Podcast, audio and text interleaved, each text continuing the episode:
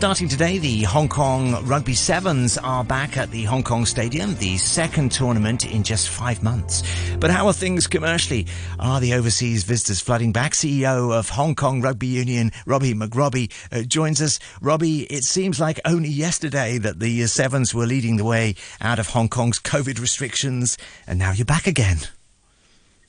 Morning, James. Yes, it does, doesn't it? Uh, the, the, the Cathay HSBC Hong Kong Sevens is a bit like a bus you, you wait 1,360 odd days um, between tournaments, and then and then you get two in the space of five months. So yeah, we're very very excited to be back. Though the gates are open this morning. Uh, the drizzle doesn't seem to be uh, dampening the spirits of the mini rugby players who, who, are out there doing their stuff. So yeah, we're, we are absolutely absolutely over the moon to be um, to be to be back with a full ball sevens.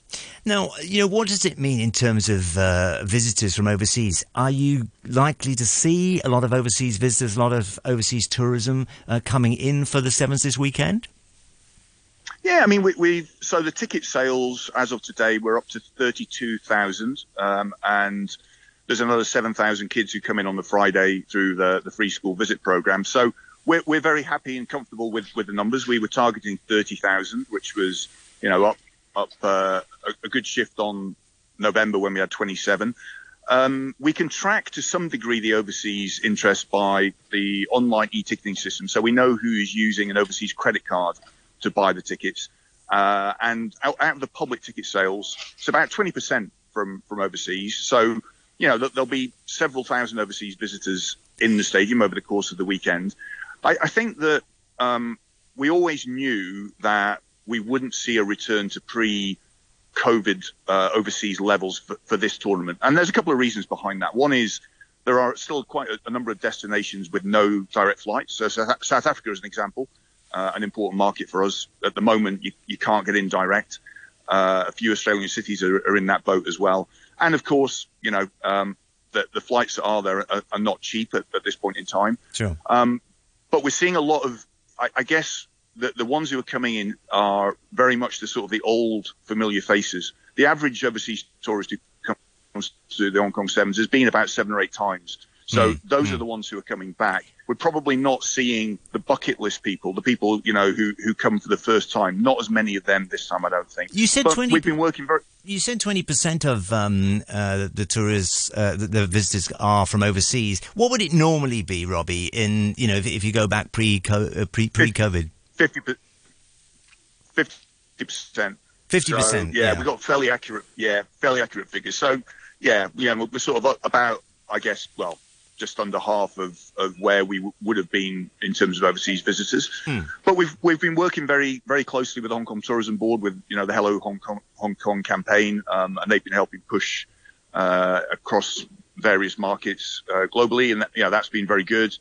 Um, so yeah, I mean we're optimistic. I mean I, I think for us, it, it's not all just about um, overseas bums on seats this time. It's also about again getting the, the event back in the consciousness of the um, of the overseas tourists, um, so that you know next year is going to be a very very significant year for us. It should be the last one in in the old stadium before we move to to Kai, Kai Tak. So I think we're expecting, you know, this time round uh, it'll jog people's memories as to just how good an event Hong Kong is and how wonderful a city Hong Kong is to visit. And mm. uh, hopefully we'll we'll then see very, very strong uptick in, in interest for, for 2024. Just before we let you go and get back to the uh, day one of uh, the tournament, I mean, overall, the business of rugby in, in Hong Kong, and particularly for the Hong Kong Rugby Union, I guess it is driven by the success of the Seven, so that's very important. And, and how about sponsorship? How, how, how has that been?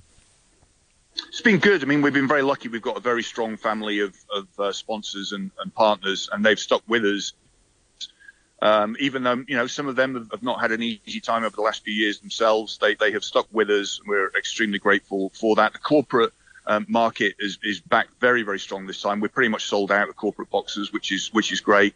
I think just in terms of the of the wider economic impact, though, um, you know, on the way to the stadium today, yeah, I passed a little Danish bakery at the bottom of the road, full of of um, uh, part-time workers who are coming up to work at the Sevens. And I think one has to remember the knock-on effect in the local economy. It's not just about the rugby union, um, as much as the event is important to us.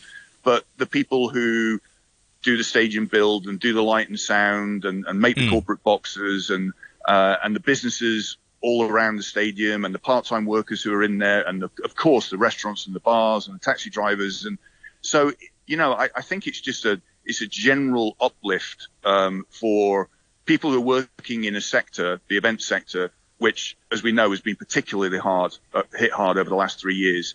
So I think with you know Art Basel and the golf last weekend and the cricket next next weekend and the rugby sevens, uh, it's just great to see these people um, whose livelihoods depend on the events industry uh, getting a bit of good news and getting some uh, cash back in the bank accounts. Well, good luck with the event. the rugby starts from around uh, 12 o'clock. Uh, Robbie McRobbie is the CEO of the Hong Kong Rugby Union.